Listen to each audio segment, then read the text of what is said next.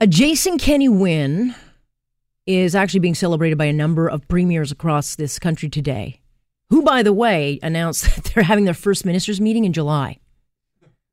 Which I would love. I would like to be sent to that assignment, please. I want to be. Uh, I want to be invited to the first ministers' meeting this year with Justin Trudeau because that's that's going to be an awkward one. I got to be honest, because uh, Jason Kenney is is just a very painful thorn in Justin Trudeau's you know, already very bruised uh, political hide and side. And, uh, you know, without question, there's no love between these two men. Because Kenney set a tone, not just last night. Remember, he compared um, Justin Trudeau's depth to a, a, finger bowl. I mean, that was that was not that long ago. They don't like each other. He does not like uh, Mr. Trudeau. But in his victory speech, uh, it was not your your usual thank you speech. I was actually quite surprised by the tone of it because it's very, very clear that uh, his government is not only going to undo Rachel Notley's carbon tax, he will join Ontario's court battle against the tax, the one that uh, Saskatchewan, Manitoba, a number of other provinces are already involved in, and the pipelines are going to be built. Come hell or high water, those pipelines are getting built. But it was it was his comments on uh, foreign meddling which caught my well you couldn't you couldn't help but hear it. But it was it was his comments on this foreign meddling of our energy sector which certainly certainly came as welcome news for me. I have a message, another message, a message to those foreign funded special interests who have been leading a campaign of economic sabotage against this great province to the Rockefeller Brothers Fund, to the Tides Foundation, to Lead Now, to the David Suzuki Foundation, and to all of the others. Your days of pushing around Albertans with impunity just ended. Boom. There you go. So I've talked about uh, foreign funded activism on our energy sector for a very long time, and it, and it has been going on unchallenged for over a decade, without question. Without question, it's done severe, if not, I think, irreversible damage to our, our energy sector. So, to see a premier or a politician in this country directly and very vocally put those groups on notice uh, is unheard of. I mean, if if this has been said before, I want to hear that audio because I've never heard uh, a politician be that unequivocal about something that is so long overdue and was clearly very, very welcomed in the room he was in last night. Let's bring uh, Stewart Muir into this conversation, historian and uh, as well as executive director of Resource Works, which is an advocacy group uh, that uh, backs and, and stands up for energy projects across this country. Hi, Stewart. Hi, Alex. How are you? Were you surprised by the comments uh, Jason Kenney said last night? He's been setting that, that up for a long time. The crowd clearly was expectant of strong messages from him. He delivered that with his victory you know, 38 more seats. That's an incredible surge. He has a clear mandate from the people of Alberta to take those messages and turn them into action. So, no, I wasn't surprised. It's been a long time in the making. It certainly has been for Alberta. I mean, this is not uh, unusual. Vivian Krause, who um, those who, who listen are familiar with her, but Vivian Krause really has, uh, you know, she spent the last decade um, unearthing and finding the trails of foreign funding, which has been used against our resources in, this country uh, for so long. And I think it's just now, Stewart, starting to kind of become part of a, a bigger conversation where people are starting to catch on. Okay, we've been under attack here. Yeah, and you know, most everyone I know, every Canadian is a conservationist and in environmentalist at heart. They want the best things to, for the environment. What's different with these groups is that they have been pursuing strategies with a lot of American money to undermine our confidence in ways that are basically shifty. They, they've not been honest. They've been sort of devious with all these campaigns to not be truthful, to make up uh, risks that don't exist and have a lot of money to spend on promoting them. And I think that's a big part of it, that the authenticity and integrity is not there. And that's maybe why the carbon tax is running into these problems. So I think it's as much a cri de coeur on integrity in public life as it is about this, you know, this specific problem. And I think this is a moment for a lot of people to reflect on it. Sure. I mean, we're talking money, but it's not Canadian money. We're talking about American money mm. being used oh, to fight our interests. And right. America's oil is flowing quite well. Their energy sector is booming, and ours has oh, completely flatlined. But when I hear Kenney say, okay, we'll hold an inquiry and we're coming for you, what does he mean? Is that just talk, or is he actually going to go after this? Well, when he makes a campaign platform commitment of that specific nature, you've got to think that there is going to be a follow up that will, will be very specific in itself. And and so, given the uh, all of the messages we've heard that look, we're going to be jumping into action. We've got uh, you know 100 days, all that kind of thing. You can expect to see that there will be some specific measure to deliver on that promise soon. But you know, one thing I'd like to mention is that it's not just Jason Kenney yeah. that's bothered by this.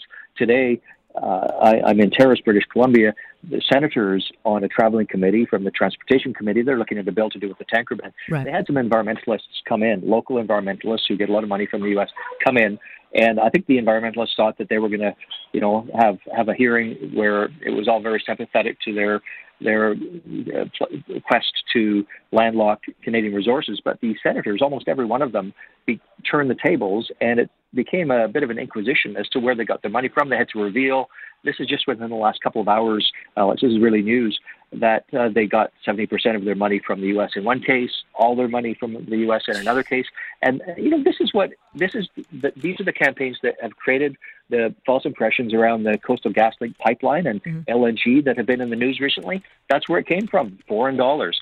Not just Alberta that suffered.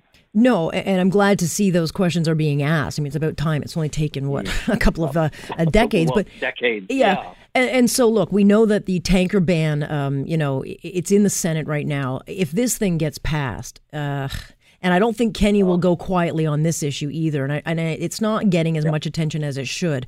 But if that tanker ban actually passes and the Senate pushes it through, you can kiss Canadian oil goodbye because we will not, I don't think, survive that ban. Certainly not, uh, you know the the way we, will push out some oil, but just not we won't be able to, to to to tap our potential. But you know, for all the talk that we hear and we have about you know interference with the Russians and compromising our democracy, it's already happening here with the undermining of our national interests, our, our energy um, industry, uh, and and groups. Uh, I'll say uh, Lead Now, which I think was very active in this campaign, mm-hmm. certainly was very active in the federal election against Stephen Harper, and and played a big role against Ford in the Ontario election. This meddling is already happening.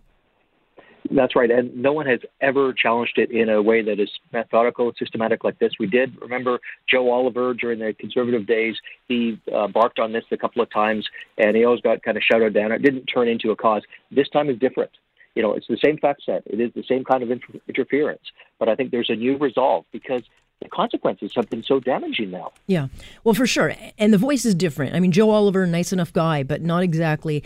Uh, a, you know, he, he's not going to to have people stop and, and listen. But when you get a, Jason, a Jason Kenney, you get a Doug Ford, you've got a Scott Moe, you've got all these, uh, you know, kind of out there and, and very loud uh, conservatives who aren't going to sit back and, and they I, I, have a feeling uh, that they're going to work very closely together to push not just Alberta oil but against the carbon tax. So Trudeau's up against a different force than let's say Joe Oliver was because again he was pushing back against a number of left uh, premiers and he wouldn't have gotten a lot of support.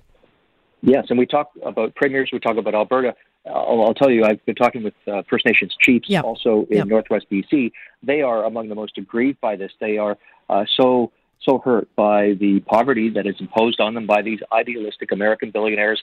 They can write a check from San Francisco from their mansion to turn Canada into their fantasy forest or whatever it is that, that motivates this.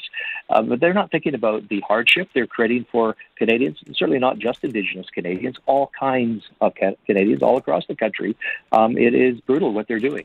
Right. And, and Kenney did mention uh, that he will work and push for Indigenous groups because there are a number of Indigenous groups yeah. that aren't oh, anti oil. Yeah. There's the Eagle Spirit Pipeline, which uh, mm-hmm. Uh, and uh, you know First uh, Nations groups are trying to push through. And then there are other Indigenous groups. there's one that wants to buy the Trans Mountain and, and get that done. That to me is just smart, not just for reconciliation, but giving true independence to First Nations groups.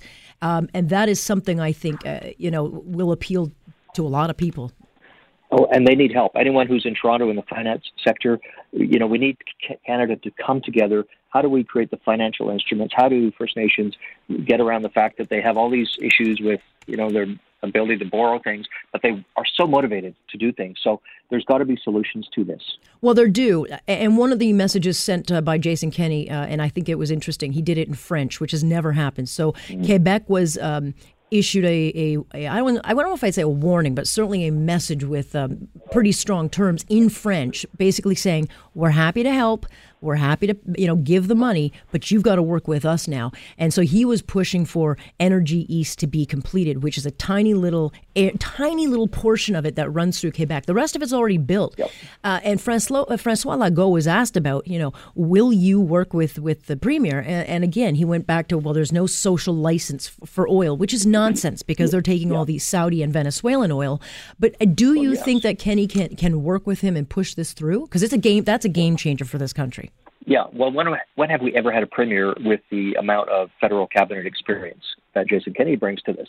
You know, you talk about social license in, in, in Quebec on oil. Well, to say they don't have it yet, I was showing senators today a map of the island of Montreal, North Island, five tankers yeah. moving crude oil and other products around at any given time.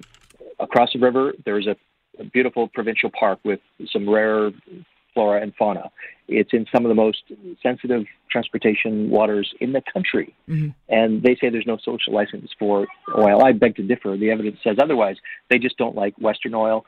They are myopic and living in this fantasy world. I think Jason Kenney does know how to upset that. I think he's going to he's going to be up in Premier Horgan's grill. He's going to be up in Quebecers. Well, he's going to turn the oil off to Mr. Horgan. So yeah, yes, you know, the old twelve. Yeah, turn off the taps. Yeah. Yep. Well, and the other thing is, I'm not sure Canadians certainly certainly not Albertans. They don't have a lot of social license to keep sending money on to uh, you know to Quebec uh, if it, Quebec does not want to work with them. So.